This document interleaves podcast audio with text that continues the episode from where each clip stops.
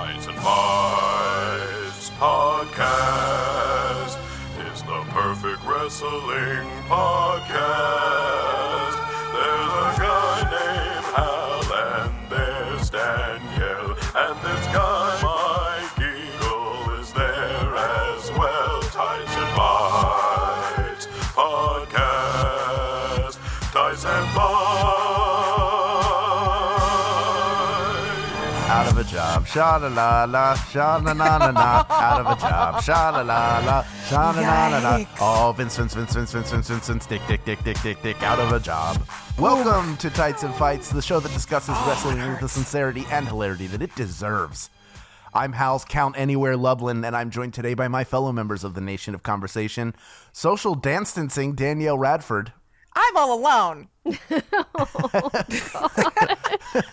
Oh, bit by bit and Brit by Brit, Lindsey Kelk is here to join us. I'm not alone, and now I feel terrible about the whole thing. Oh, there's so much to talk about. It's fine, you guys. I have my porn. True. Isn't that all you need? Julian's here too. Hi, Julian. Hello. That's fine. He's not going to be baited into talking like he did last time. That's right. He will not be baited. We will mute him. I'm not joining that conversation. We will break out the band hammer. On you, sir. All right. What happened on the wrestling shows this week is definitely secondary to what happened in real life this week. So let's get started with what deserves our extra attention. This is our main event. Let's get ready to rock. Whoa! Holy shit! Let's get ready to furlough. WWE has announced sweeping furloughs and layoffs across the entire company, including these talents. I'm just going to read a list that we can go and pick through some of this. We've got Kurt Angle, Rusev, Drake Maverick, Zack Ryder, Curt Hawkins, No Way Jose, Sarah Logan, Carl Anderson, Luke Gallows, Heath Slater, Eric Young, Rowan EC3, Lio Rush, Aiden English, Epico, Primo, Fit Finlay, Lance Storm, Josiah Williams, Deonna Purrazzo, Heath Slater, Mike and Maria Kanellis, and Mike Chioda. That doesn't even mention ton of other producers and agents who are now gone. Reads like an in memoriam list, honestly. I mean, is Titus? I didn't even did Titus make this list? Because I think Titus is gone too. After the job he did hosting WrestleMania. I don't see any Titus news so far. It's just him. It's just him in really nice suits because he's the best dressed superstar there is. He said that about himself when I interviewed him. I asked who was the best dressed, and he said, "Oh, that's easy. It's me." He's right. It's the only question he was able to answer promptly and in a timely fashion. So, but he was delightful. Yeah, this is horrible, isn't it? Yeah. This is really horrible. Like heartbreaking. Like we're joking about it because that's our job is to joke about stuff. But this is like, I am so incredibly bummed out and stressed out and pissed off to have all of these people. Some of whom weren't even on the card to like fly out to fucking Mania and what is looking suspiciously like bribery, having them be named essential. And then suddenly they're not so essential anymore. Oof. Yeah, it was a very odd 3 days, wasn't it? That on day one, they're declared essential. Day two, Vince is named to the Put the Country Back Together panel. And day three, they fire a massive chunk of their roster, most of whom have worked recently, most of whom have actually worked during this current climate or the current conditions, as WWE keeps saying, because they refuse to give it a name. That was the weirdest thing for me, that like you chose people who have been prepared to put themselves at risk for you. People like Heath Slater, who are like workhorses that you can heat up and then cool off at any point, and he'll do something interesting, and he does the job every night without ever getting any shine on himself. He's got kids. Oh, that's still his shirt. I mean, because the back of it, I think it says, "I need this job." Oh God, it's just. So many of the people let go performer wise, and I mean also producer wise, like. But we'll do those separately, I'm sure. But there's so many of the performers that are like noted, I'm saying with inverted commas, like noted good people, noted nice people who are like locker room favorites. It's just, I've had a really hard week this week with WWE. I'm like, is this it? Is this when I just have to quit? I'm against the war, but for the troops, right. But you just keep cutting my troops. Like, I don't know. It's really hard. It's really hard. Because this is unconscionable, the way it was done. Well, I right mean, now, Mike Chioda? Mike Chioda? I know. How? How is that happening? It does seem like, and I don't think any of us know this 100%, that some of these people have been furloughed. Some of the production staff have been furloughed. Yes. But look, I agree with you. I love Heath Slater. I think he's great. He's like the Twinkie at the back of the shelf of a 7-Eleven for them, in that he's never going to go bad, but also they're going to forget he's there and never, like, everyone's going to be like, oh, yeah, I should move this around to the front, and then gone. Like, I Got Kids was years ago. It wasn't months ago. No, it totally was years ago, and he appeared. I'm not disputing, like, that he's gone. Sorry, I'm not saying, like, oh, it's so shocking that he's gone. I'm surprised he's still there, you know? But it's the fact, it's the timing. And it's the way they do it. And the way it's done for people that's so ugly right now. So ugly. Yeah. Like, WWE hoarded all this talent. And for years, we've been saying, why do they have all these people that they're obviously not going to use? And the downside to, like, some of these guys taking this job and getting a decently steady paycheck was that the minute WWE woke up and realized we don't need these guys anymore, they're kind of on their ass. And the biggest thing is, there's no independent wrestling right now. There is none. It is gone for, like, at least until things turn around and hopefully the smaller companies can get back on their feet. So I feel bad for them because it's like, normally it's like, okay, well, let's see if they start taking bookings, and they can't even do that right now. They just have to. That's why he's done it now. That's part of the reason it's happened now. Yep. Because you fired people when they're not going to be as big of a risk to you commercially. Like, their value is very low as a performer. They can't really just go anywhere else and make money right now. There is no version of it that looks good, looks appropriate, looks rational. It just looks cruel everywhere you look at it. Just cold and really calculating hard. And they have the money and they could be paying people and they are choosing not to. And because they got to give $18.5 million to the governor of Florida. Yep. I know, not them. I know that was the pack. Before everyone's like, but that was Linda's pack. I'm like, yeah, it was. You know, it's just gross. Yeah, Drake Maverick, and the WWE didn't own XFL. Yeah, like Drake Maverick, I will say, that dude is obviously a fucking genius. Like, he managed to put over himself and that tournament on the way of them kicking him out the fucking door. If you haven't seen what he posted online, go watch it. If these are the last three matches I have, I just want everybody watching at home to know that you'll have my all. You'll have everything. It's not about a title anymore. It's about my life. It's about feeding my family, paying my bills. So if I don't make an impression, if I don't win, that's it for me. So I just want everybody to know that you're all going to get everything I have. Yes, it is completely sincere, but dude, he's a worker. It's also a fucking promo, and it's amazing. Yeah. When I saw that, and then he's like, oh, but I'm still going to work these matches. I'm like, I think those matches may have been pre-recorded. Mm-hmm. I'm going to assume and so. And also, even if they're not pre-recorded, I believe most WWE tournaments are scripted. So, but he's like, I'm going to try and win. I'm like, you should try and win, Drake. You're not gonna, because they fired you. No. But yeah, the summer up Spud. We really deserve the summer up Spud. Well done him for finding a way to make it work. Everyone says nothing but the best things about him. Like, he fucking loves this job so much that he allowed his wedding to, like, be used as part of an angle, you know? Yeah. I'm in a text thread with people who, you know, when this was all happening, just going through, because it felt like you'd hear, like, one name at a time going down the list. Worse and worse and worse. No, it wasn't. Yeah. And one of them was like, I wonder who's going to AEW. And the thought that came to my head is like, you think that the cons are going to start spending a ton of money? I think there are a few people that they could bring in. Rusev is a big one. Anderson and Gallows would make sense. Well, they've already, like, that was something that the elite dudes established almost immediately, was like, we're not picking up every single ex-WWE person. Yep. They said something like, you know, there's like a list of like 10 people from the WWE that we really, really want. This idea that there's going to be this like influx of stuff. Like, no, they're going to take back the club because it's the fucking club. Yeah. But you know, I don't see them picking up Epico and Primo. I don't see them. You know what AEW doesn't need? A ton more dudes. So, you know, I don't know. Call me crazy. Like, oh, look, a bunch of dudes and two women. I wouldn't be surprised to see Deonna Purrazzo show up there. But also, you know, like a lot of these guys have got a lot of opportunity in Japan, too. Once that's an opportunity again, yeah. When Japan is open, I mean, I don't know if the club are going to want to go back to New Japan. You know, Gallows and Anderson had a ton of success in New Japan. That could be an option for them. I would love to see Rusev in New Japan. Oh my God, yes. Give me that Ruru in New Japan, especially since they did not release Lana, which is very interesting because Lana does not work in New Japan. Rusev works in New Japan.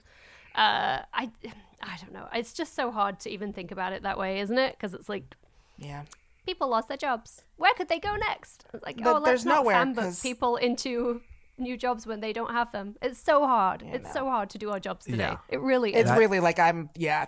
Although, oh God, a tank at Wrestle Kingdom. Okay, whatever. That, yeah, there's still hope on the other side of this. That's what I'm kind of holding on to, is that in the very, very long run, I hope that a lot of these people are better off than they were sitting on the shelf at WWE, getting paid to show up at TV and maybe not get to work at all. This is one of those jobs where you don't want days off. You're kind of forced to take them. Mm-hmm. So yeah. I hope that they are able to find greener pastures when those pastures are available. My guess is it's not going to be anything until the next year. And even then, it's probably going to be odd. Also, just, sorry, before we forget, I want to make sure that we definitely, like, guys, please go support friend of the podcast, Josiah. He is amazing, no sweetheart. And I'm not sure, like, you know, what path he is going to choose to go from here, but please support him. Hey, you know what? Honestly, if you're talking about people needing to get scooped up by AEW, I hope they hire Josiah. Because please do, because y'all music is trash. He wrote maybe one of like the two songs that I like from that organization. He wrote Shawn Spears' music. If you go and listen to it, it sounds exactly like him. So yeah, it's pretty obvious. So maybe he'll go and actually clean up their music jobs over there. Yeah, keep really. That one. Keep Judas and toss just about everything else. So that sucked. And then it got worse on Wednesday when it was announced that it found a way to get worse. Howard Finkel passed away. Now, many of you will remember him for his feud with Cy Sperling in Raw in the mid-90s when he did Hair Club for Men. That was like one of my enduring memories. I was like, oh, they got him in the ring. And I think he like wrestled William Shatner. It was like the most bizarre thing. But like, dude loved wrestling. He was the voice of WWE from my childhood and before it, all the way through most of the 2000s as the ring announcer. He was like, you know, CM Punk bringing him back in 2011 to announce him was a big deal, because if you grew up wanting to be a wrestler, anywhere from the 80s beyond, you wanted to hear Howard Finkel say your name out loud. And the guy, from everything I've seen, like truly loved wrestling and got to live his dream for decades and decades, and left as a respected guy, but passed away way too early, and as a respected guy and as a Hall of Famer. I've announced some of the greats in this business as champions with a signature word. From San Martino to Backlund to Hogan to Flair to Bret Hart to The Rock, to Austin, to Triple H, to The Undertaker, to Shawn Michaels, to John Cena, and many more. I wanted to make their ascension to the throne memorable and remembered by how I announced their win. Well, tonight, I'm going to steal a page from my playbook, if I may. Ladies and gentlemen, I, the Fink, Howard Finkel, am a new inductee into WWE's Hall of Fame class of 2009. Thank you very much. Every time I hear a new, like, that's his voice. I can't hear anybody else announce anything. He is the voice of announcers to me. Yeah, I remember when he came out in 2011. I definitely cried a thug tear for when he came back, because that was such a like huge important moment. And one thing I will say is that WWE is very good for, or getting better at, is giving people their roses while they're alive. It might not be with money or health insurance, but if nothing else, they will give those people their moment. They'll give them their Hall of Fame moment, or they'll give them another moment to like let them know how much they appreciate them and how much the fans appreciate them and what their impact is. And so I'm very happy that when Howard Finkel went out, he went out knowing how like loved and appreciated and important he was in the business. Because a lot of times we like to wait until people pass away to say nice things about them. Yep. I was at the Survivor Series when he introduced Punk, and it was a lot. Everyone was just like, "Aw!" It was like almost like the Undertaker moment of silence, but instead of people in silent, they were like, "Aw!" and then a huge cheer.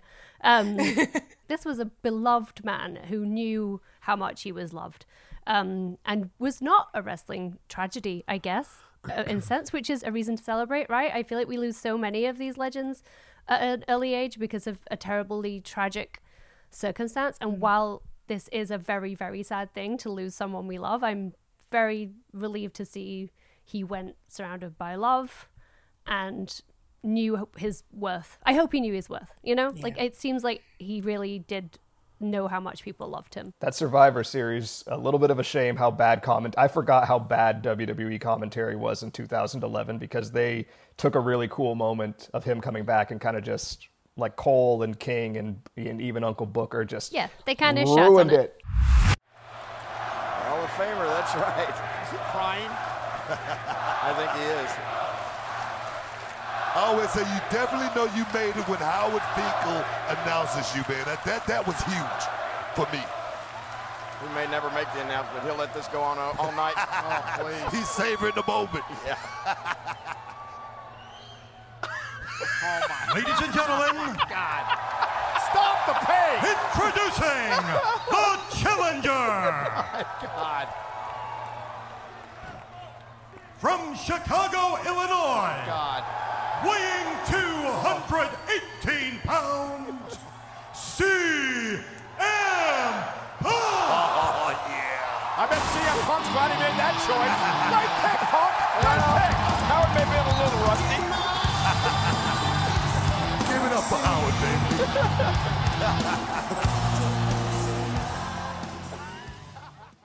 Howard, baby. It's still worth watching, I think. Yeah, absolutely. It's also a really fun match, and if you were there, you got to see CM Punk's butt. So I you know, what more do you want? It's not relevant to this conversation, but Alberto pulled his trunks down, and we all saw his butt. So check it out. If you have any thoughts on Punk's butt or any of the other things we've discussed so far, and how could you not? How could you not? I mean, that's got to be the primary thing: is people's butts. Share how you're feeling. Let us know if you're doing all right. Just check in with us, and let's talk about all this stuff, too. It's okay to have feelings, and it's important to share them. You can do that with us on Facebook, Twitter, Instagram, and Discord via the links in our show notes. We'll be back to talk about Wednesday Night Wrestling. That's up next on Tights and Fights. Hey, you've reached Dr. Game Show. Leave your message after the beep. Dr. Game Show is my favorite podcast and the only podcast my parents let me listen to because I'm 12. But even old people love this show. Basically, you call in, play games, and have fun. If you win a game, a baby will send you a magnet in the mail. I have so many magnets and put them all over my locker, and pretty much everyone at school is jealous because they are very cool custom magnets, and it also means that I'm really good at winning games. And they even let me practice my recorder live on the air. Listening to this show is like going to a real doctor, but pretty much kind of better. Dr. Game Show rocks. Listen to Dr. Game Show on Maximum Fun. New episodes every other Wednesday. Tights and Fights Podcast. Tights and Fights. Welcome back to Tights and Fights. I'm Hal Lublin. I'm joined today by Danielle Radford and Lindsey Kelk. All right, let's try to talk a little bit about wrestling shows that happened this week, including the only wrestling show I watched, which was AEW Dynamite. And, you know, we can't talk about AEW Dynamite without our newest segment, still coming fresh out of the wrapping, where Lindsay breaks down what happened in the AEW women's division. Lindsey, the floor is yours. There was one match. Yay! One match. We got one. Yay! I feel like this segment has had a very positive effect on the AEW women's division because, again, it was not a terrible match. It was my beloved Britt Baker DDS. She's a dentist, if you didn't know that. I thought she looked really strong against, was it Cassandra Golden? Golden? Yes. She looked really strong. She looked really good. I like this new, slightly psychotic, violent edge that her character has taken on. And we got a most excellent promo live from the dentist office where she explained to us what a role model is and how good of a role model she, in fact, is. There's been some bickering on Twitter about some Bayley gimmick infringement, but I do feel like these two things are quite far apart. Bayley's version of being a role model and a dentist's version of being a role model. Like, I don't know. I do see the similarities in the gimmick, but I don't really... It doesn't bother me, which is entirely my thing. If it bothers you, cool, it should bother you. From my take, it does not. I love me some Brit. I am massively loving watching her character grow and develop and blossom. All dentists should be maniacal. Has no one seen a Little Shop of Horrors? Like, this is the law. If she doesn't at some point come out and start singing I am a dentist, I want my money back. And I haven't given them any money. So I'm just waiting for the AEW All Musical Edition. It's got to be coming, right? It would be fantastic. It was a good week. It was as good a week as it can possibly be for the AEW Women's Division. I did love Orange Cassidy's version of what Penelope Ford did, where he got up and took his jacket off and tried to seduce Kip Sabian. Yeah, that was a really fun match. That was a really... Yeah. That's, I think, when AEW... We've talked about this 1,000 times, but it's when they're good. They are good at what they're good at. And that was a match that leaned into everyone's strengths. And it made everyone look like a superstar. It made everyone look great. Commentary was great. They put over Penelope Ford as a star. They made her look awesome and not just like some hot chick on the side. Yes. She really looked like a threat. I really enjoyed that match. I thought it was super fun. Yeah. I also really enjoyed the opening match. I enjoyed the two promos that preceded it. I'm talking about Lance Archer defeating Colt Cabana in a match ruined by a commercial break, but otherwise very good. And Jake the Snake's promo was great. It's so nice to see like this act of his life where he's clean and just cutting great promos, like doing what he absolutely does better than almost anybody on the planet. And it's just wonderful to see him doing that. And then Colt Cabana also gave a great promo. Everybody put everybody over. I don't think anybody came out of it looking weaker than they did going in. And Jericho did a great job on commentary again for the second straight week. So really good use for him. Really, so just crushing it. I'm fantastic. Really pleased to see him wearing gloves. That feels right now. I'm pleased with that. I really enjoyed the Colt Lance match. I thought, it could have been played with Colt as the buffoon. But they really positioned him, I thought, as more of a wily veteran. Yeah. Yep. Who was going to get in his head and play mind games with him, because obviously he couldn't outpower Lance Archer, but he was able to get some good shots in and to mindfuck him a little bit, which made it a way more compelling match than just having Lance come in and run over him.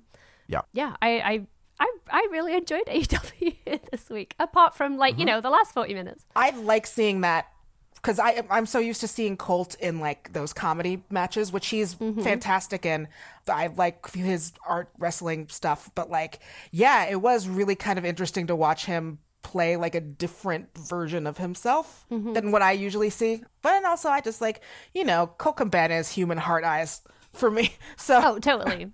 Yeah. He is the Instagram Zoom filter with all the love hearts. Yeah, every time you see him. It's like, exactly. That's who he is when he comes on screen. I just want to give him a big hug. Like, I want to bake him a cake and then get a hug.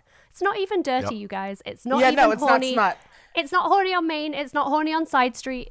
I just want to, like, bake him some cupcakes, give him a hug, and make sure he's got everything he needs in his quarantine apartment. Shawn Spears beat Justin Law. Did not take his T-shirt off, as Jericho pointed out 500 times. Which is great. It's a good little bit of business of, like, I'm not going to take my T-shirt off. Still almost got pinned and then got mad. Like, it was a good little, nice, compact story. Sammy Guevara beat Shug D. Love Sammy. Dude, how are we feeling about Shawn Spears? This is the most I've liked him since he's come to AEW. I like this version of him. It had more personality than I've seen so far. Because before that, it was like, I've got weird eyes. I've got these contacts in. Yeah. And I'm mad because you remember I was Ty Dillinger, the number 10. I was the perfect 10. Remember? Now I'm mad. And I've got green eyes. I'm so mad. Yeah, we said that, right? That he needed to develop an actual character that wasn't just and it looks like that's happening. Did they get rid of that whole storyline, I'm assuming because of the pandemic, that where like they were going around trying to find his perfect tag team partner or something? Yeah. I believe they have. Okay, yeah, they must have. Well, sorry, Ty. I will say, I turned on, all throughout the show, they were hyping the main event, which was Moxley against Jake Hager in an empty arena match, which all of them are, so not sure what's particularly special there, except they got rid of the 10 people at ringside. You know, they had Ron Funches, and they had all these people saying who they thought was going to win, and they were the big hype before the commercial break was Jim Ross on commentary. We're signing, and you're going to get Jim Ross. And what we got was like, hey, everybody, I'm here to say empty arena. So it was like real quiet, and within I watched about 30 seconds. His recording equipment sucks. Guess what happened 30 seconds into that match in my household? I turned it off because it was so. The presentation was so dull that I couldn't even. I just. This was a failed experiment for me personally. If you liked it, I'm glad. I'm happy for you. But for me, I was like, oh, this is going to be for a while. It was. That's exactly how long it lasted. A while. And I also just like, I do not care about Hager, even a little. Right? And like, he doesn't even have X-Pac heat with me. Like, it's, I just like don't care that this person exists. Mm-hmm. And also, Jim Ross missed the perfect intro for the match, which was, ladies and gentlemen, this arena is emptier than my sack after some blue chew. We're coming to you with an empty arena match. I mean, come on. AEW apparently they were the only people who watched the Edge and Randy match and just thought this could be more boring. We could do this and make it more boring. Match. But yeah, like, oh, we should make it just as long, but have them not really go anywhere or do any particular spots. Have a whole bunch of technical grappling, then have the commentator say maybe four things really quietly and make it go for 40 minutes. That's what we should do here, even though no one especially cares about it. No one especially cares about Jake Hager. Nope. They've come out wearing almost matching outfits. It once again has a super strong whiff of gay porn in the style of the Gargano Ciampa Fight for Your Daddy's Love match, which we didn't even get to talk about last week. I'm not having this one final beat bullshit. It was Fight for Daddy's Love. I don't know. I was not enthralled by the empty arena match. Plus, wasn't it like no holds barred or something? Or wasn't it? Yeah. And yet it was just a grappling match. Oh, it was also few holds used. Yeah. It's like, oh, I thought like maybe... I would fully understand if no one wants to do any mad spots right now because you don't want to end up in the hospital. You don't want to end up injured. This would be a terrible, terrible time to get hurt. But it's also like, don't call it a no-holds-barred match if you're not going to have some bars held or whatever. Exactly. Like when he got the chair out, when they put the chair in the ring and Jim Ross was drawing it. Jim Ross... doing the worst commentary I may have ever heard Jim Ross do by just repeatedly drawing attention to how ridiculous the match was and how ridiculous the spots of the match was. Like, why has he got a chair? There's no one here. Why do they need a chair? Like, shut up, Jim. It's called willing suspension of disbelief. Stop breaking it for me. Like, that was my favorite part when he was like, why would there be chairs? And he just kept saying it. And it's like, there's a chair because someone's going to run into it, you twat. Have you never seen wrestling before? You could have. That's something that you should have discussed before the match. And instead of being like, hey, guys, why is there... This doesn't make any sense. I mean, if they pulled out a table and he'd just been like, but there's no one here for craft services. It couldn't have been more ridiculous. Is he going to put up some wallpaper? What are they doing? Why would they need a table? It's like, because it's a wrestling match, Jim. It's a wrestling match. We do tables on those. His dick was so hard he couldn't concentrate on anything. It's so hard a cat can scratch it. I can't not think about his dick now because of the butcher commercials, and it's really fucking upsetting. You can hear it hitting the table. I don't want to think about Grandpa's dick. I've never ever heard anyone describe an erection as so hard a cat could scratch it, but now that's the only way I will ever describe an erection, which is why I'm gonna have to stay married and can never date again. No, you're done. Because, like, you know, how do you explain that on date number 3? With all these matches, whenever we talk about, all the they advertise them as empty arena things, I think they need to stop doing that. I'm not sure why they keep thinking that that's a selling point anymore. If anything, it's downright depressing to watch them go through an empty building of chairs. Yeah. And we keep hearing their justification for why these shows have stayed on the air is that they're offering an escape, right? They're trying to offer entertainment right now. Whenever I watch these things and they go through an empty audience, I'm not escaping. I'm just reminded of wow, this is depressing because I know it should be here right now and it's not. And I just get sad all over again and I don't want to hear about it anymore. The storyline of an empty arena match to me only makes sense from a storytelling perspective when the idea is that this match is going to be so brutal and so aggressive and it is so personal that it shouldn't even take place in front of an audience. It's such a personal fight. It shouldn't happen in front of an audience as entertainment because it's actually a real fight. That should be the story of it, right? The Gargano Ciampa. That seems like the way you would have this. That Triple H is like, I'm going to find an empty building. I used air quotes again. Got to stop doing this on Zoom, you guys. But it's this is too big of a fight and too personal and too brutal to happen as entertainment in front of a crowd. I really don't mean for this to be so horny, but I do think of it as a sex scene where it's there's so much pent up passion and energy that they're not going to do it in front of everybody. This has to be just for them. Yeah. That's this is it. It's it's going to be so explosive and violent and unpredictable that it's too much to happen in front of a crowd. Anyway, tune into AEW. You're watching. So yeah, tune into AEW next week when Lance Archer and Cody Rhodes fuck in the shower. On Raw, Zelina officially has her own stable with Austin Theory, Angel Garza, and Andrade. It's what she deserves. It is what she deserves. Champion versus champion match. And I this morning, I was like, "Who's the U.S. champion? Was it?" It's a fun game to play, when you can't remember what day it is. Challenge yourself to the day and then challenge yourself to name all of the current WWE champions because it's a real good game to play to make sure your brain is still working. And if you can get them all right first time, you're a better man than I. Yeah, that's how right. I remembered that today is Friday is because I have an alarm set for the podcast on Fridays. I was all right. Today's Friday. I woke up and was there's a thing. And it was this. Yay! I'm so excited for this weekend when I can walk 10 feet to my couch. It's going to be wild. Oh, you should be so fun. Warm up before you do that. Mm-hmm. Get some brunch.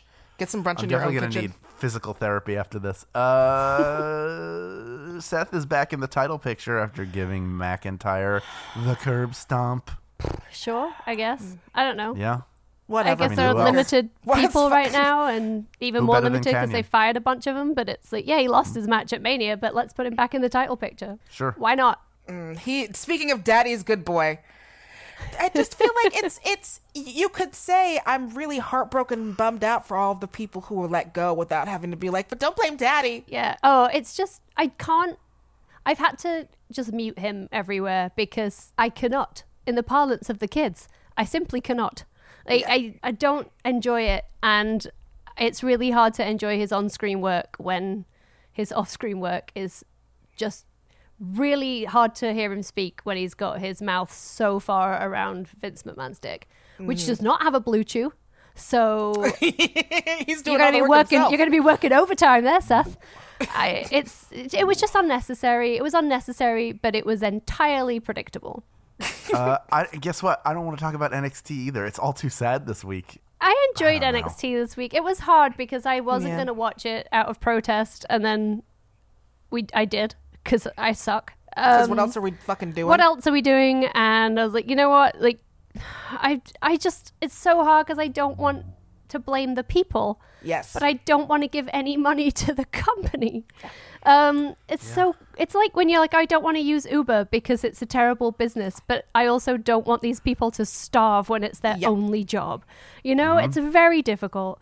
But I thought overall it was a good show. The Finn Balor match was good, and then the Balor challenging Dream was beautiful. Oh. Dream suggesting that Balor be a gentleman and take him out next week was so perfect. When you talk about the greatest NXT champion of all time, you're looking at him. So be careful, because ignorant comments will get you a date with the prince. A date with the prince? How about you be a gentleman, Finn, and pick the Dream up, let's say, next Wednesday night? Yep. I can't even begin to imagine. And I could not be more excited for a Finn Balor Velveteen Dream. Oh, I'm like, I'm stupid hyped for this match. I feel like I'm going to need to prepare an outfit. Like, I think we all need to, like, have an outfit for that match, is how special it feels. I think we're going to have to dress up. Yeah, we're all on that date with Dream and Prince Balor. It was like, oh yeah, if you'd be Prince, be a gentleman. I'm like, I love this. Like Prince versus Prince. I'm into it. Yeah. Oh, it's so beautiful. And the Charlotte promo I thought was really interesting. I still don't think it's long-term helpful for the division. I thought it was an exceptionally well put together promo. And even though she put over the NXT division by saying like, they're the best and I'm going to run through them, it still lined them up as newbies that have to beat her to really claim that. For the last year, all I've heard is NXT's women's division is the best women's division across all three brands. Give them credit. They proved that at Survivor Series. So I'm coming to NXT to run through the best division in the WWE. And they all want a shot at the queen. Once Rhea's picked up all the pieces, she's gonna want another shot. Then you have the number one contender, Io Shirai. Candice LeRae is hungry, but you wanna know who I have my eye on? Mia Yim. Mia was actually my first opponent in NXT. And to see our careers grow, and now we're at the same place at the same time, I wanna be generous. I wanna give Mia Yim the first lottery ticket. It's still complicated because it builds up whoever beats her as the best person who ever lived. And that's awesome. But it diminishes everyone she beats. But she's being positioned as a heel now, which is also nice. Like, that was not a babyface promo. Yeah. Oh, God, no. That was a heel it's promo. Super heel. Yeah. So. Yeah. There is never a good reason for Charlotte to be a face. There's just never a fucking good reason for it. It is a waste. And just like there's never a good reason for Sasha to be a face, it is a waste. Yeah. She's a good crier, too, whenever she loses. Yeah. She really lets her makeup run all over the place. That's pretty great. Oh, it was one of my favorite things about Charlotte is that she comes out looking like an actual goddess, and within 5 minutes into the match, she looks like the biggest hot mess you've ever seen. Oh, my God. Like, why does your hair always look like bedraggled trash? Yeah, I was like, how is it that no one else looks as shit as Charlotte does 5 minutes into a match? And yet I am obsessed with that because it makes her look like she's working harder than anybody else. Yep, that's exactly what it is. She comes out of it looking like an abandoned kitten. It's like when you go to the gym and there's all those girls there wearing wool hats and little shorts and full faces of makeup, and they lift one weight and take a photo, and then like there's the other girl in the corner who is red-faced and sweating and just like screaming at like whatever it is she's doing, and I'm like, you know who's actually working out here? It's that chick. Charlotte gives you that energy, which I really enjoy. The only thing that's important to me in this moment is beating the shit out of this person and winning the match. That's the perfect energy. And I'm glad it's going to give NXT a big ratings boost. I just think it's a very dangerous precedent to set where you are once again building one star for the company over developing your talent roster. And maybe everyone she has a match with will come out of it looking like a superstar. I hope that's the case. I just hate taking the belt away from all those women who still haven't had a chance to win it. I share your concerns with you, but I also... I'm interested to see what the long game is. NXT has let me down very, very, very rarely. Yeah, totally. And so, I think, like I say, whoever wins is going to look like an actual god because the way they're putting her over as the greatest of all time Mm-hmm. Like, whoever takes her down is going to be unstoppable. But then that feels weird to me, how you then take that back into just all the other women who Charlotte ran over in pursuit of that. But like you say, I have faith in NXT. Yeah. I mean, we talk a lot about benefit of the doubt here, and they are the one promotion of any other one that has earned it. No, yes. Our shit with NXT is always like the most nitpicky. Like, because it's just a really fucking well-ran, good company.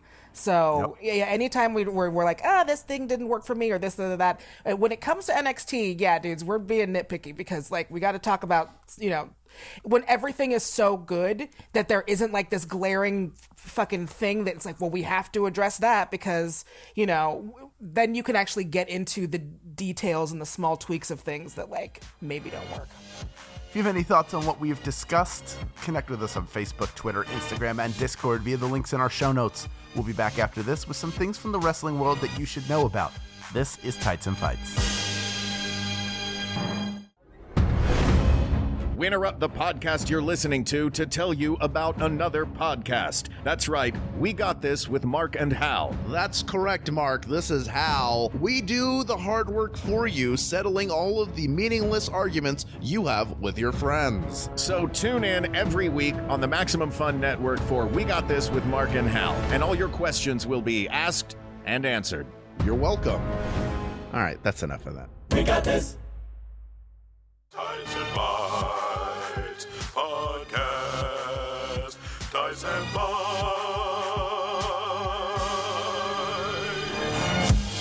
Welcome back to Tights and Fights. I'm Hal Lublin. I'm joined today by Danielle Radford and Lindsey Kelk. That's right. This week we want to end the show by sharing some of the joy of pro wrestling with you. Come on, let's get happy. I did. It's get happy. Come on, give it. Fuck it. This is the 3 count.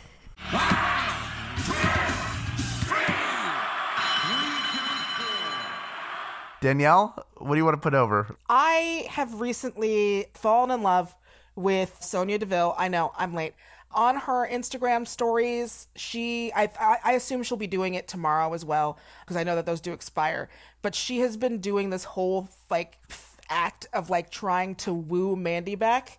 And she's like posting all these videos of them being buds. And she's like, I'm going to talk to her tonight on SmackDown because I want to make sure that she listens to me. And if you guys have any great compilations of me and Mandy, can you please send them to me so that I can, you know, remind her of like what we had and who we are. And it is, you guys know I pop for fucking friendship, man. So it is the cutest thing. Hopefully it will still be up by the time this is going. I may have to send her my recording of the interview with the two of them from Evolution. You should do because that. It was so adorable. I can't even start to tell you. Dude, you and should Sonya do that. Did a lot of the heavy lifting. I mean, Mandy should probably listen to that and be grateful for what she has. But yeah, so it's very, very cute. I love friendship. So yeah, go check that out for a little bit of heartwarming stuff, unless, you know, it's Saturday and Mandy isn't her friend anymore, and then it'll just make you sad. All right, Lindsay. I would like to put over all the Japanese wrestling companies that have asked the Japanese government to help an industry in crisis and come together to do so, work together to present and discuss the situation to the... I'm reading it because it's very specific. But the Japanese Minister of Education, Culture, Sports, Science, and Technology, and former New Japan pro wrestler Hiroshi Hase, which is pretty great, because they are asking the government to help them right now and help their performers and asking for very little for themselves. They are very much trying to support the people that work for them. And I think it's really beautiful to see all the companies come together and do this together. It's... So great. Bushi Road is there, which is New Japan. And there's also Stardom, Pro Wrestling Noah, All Japan Pro Wrestling, DDT Pro Wrestling, Diana, and Tokyo Joshi Pro Wrestling. All went together to do this as a united front and said, help our performers that provide so much. That sounds so nice. It sounds right? Nice Isn't for that people to be able to lovely? Do that. Props to everyone. I want to put over the Bubbly Bunch. Like 80% of it. It's such fun, dumb stuff. I would have put over Jericho's dogs. I would have put over the stuffed animals. The orange juice shot where Jericho spills orange juice everywhere and then it's not spilled everywhere afterwards. Just like a fun sort of dumb thing. I don't think I want to see it every single week, but it was kind of nice to watch this time and see them varying degrees to which they are good at it. And obviously they were having fun, which is the part of it that I enjoyed the most. So check it out. Yay! Yeah. Yay! That does it for this episode of Tights and Fights. This week your hosts were Lindsey Kelk and Danielle Radford, along with me, Hal Lublin. We got this still going. Thrilling Adventure Hour. You can purchase the last live stream we did, which was the previous weekend. And keep your ears and eyes peeled for future announcements of shows, because we ain't done yet. Danielle? I would very much like to plug you staying in the fucking house.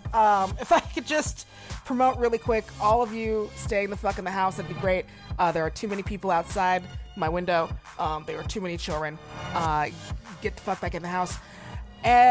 Still, honest trailers, announcements on Great Debate should be coming soon when that will be airing, so I will let you guys know. In the meantime, just follow me on my socials and get your ass back in the house. Also, by the way, along the lines of pop culture stuff that affects both you and I, Comic-Con has been canceled officially. Of course it has. Of course the fuck it has. Thank goodness. How has it not been cancelled before now? But that's still. Who knows? Yeah. Why are people waiting so long? It's that game of chicken where it's like if the organizers cancel, then they lose money. But if the city cancels, then the organizers get to keep some money because of some insurance. It'll be insurance. Insurance will cover them if the city cancels. Exactly. So it's in California. I think it was absolutely going to be stopped. They just wanted to try and make some money on it. Yeah, people. Yeah. Con crud is a real thing when it's not the Rona, so... Yep. I got sick for 2 weeks after a con 2 years ago. For two weeks out of work. Couldn't work. It was so bad. And if you think that, just normal people weren't washing their hands and going around and touching everything, all the nerds were not washing and touching everything. You think that Gundam is using hand sanitizer? No. Not happening.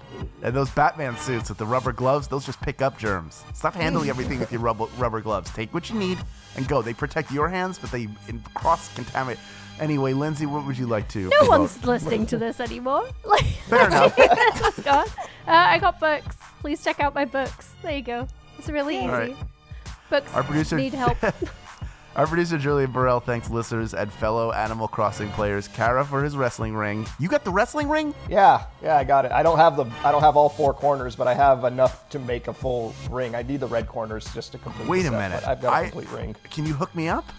Yeah, I can. I told you yesterday I could. Well, then why didn't you? I don't see anything in my inbox, motherfucker. I text you saying, I'll send it to you later. And thank you to Roosevelt for helping me work the stock market. That's right. No, we're cutting none of this. Senior producer of Maximum Fun is Laura Swisher. Mike Eagle is the voice writer of theme music, so we're putting him over for that. I watched Mike the other day DJing on Instagram Live, and it was great. It was wonderful. It was good to see him. He saw me and said my name, and I got warm and fuzzy in my heart. Keep up with us all week long on Facebook, Twitter, and Instagram, and Discord. Links to all of those are in our show notes. And if you love what we do, remember to hit those 5 stars on Apple Podcasts and share us with all your friends. Thank you so much to the Maximum Fun members who have their monthly contributions still coming in and keeping the lights on for us while we do this. And if you want a t-shirt, this is a great time to get one because you can wear our logo on your body and no one has to see.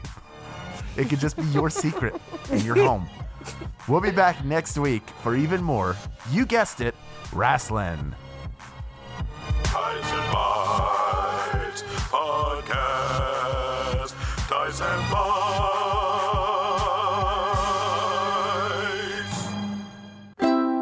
MaximumFun.org. Comedy and culture. Artist owned. Audience supported.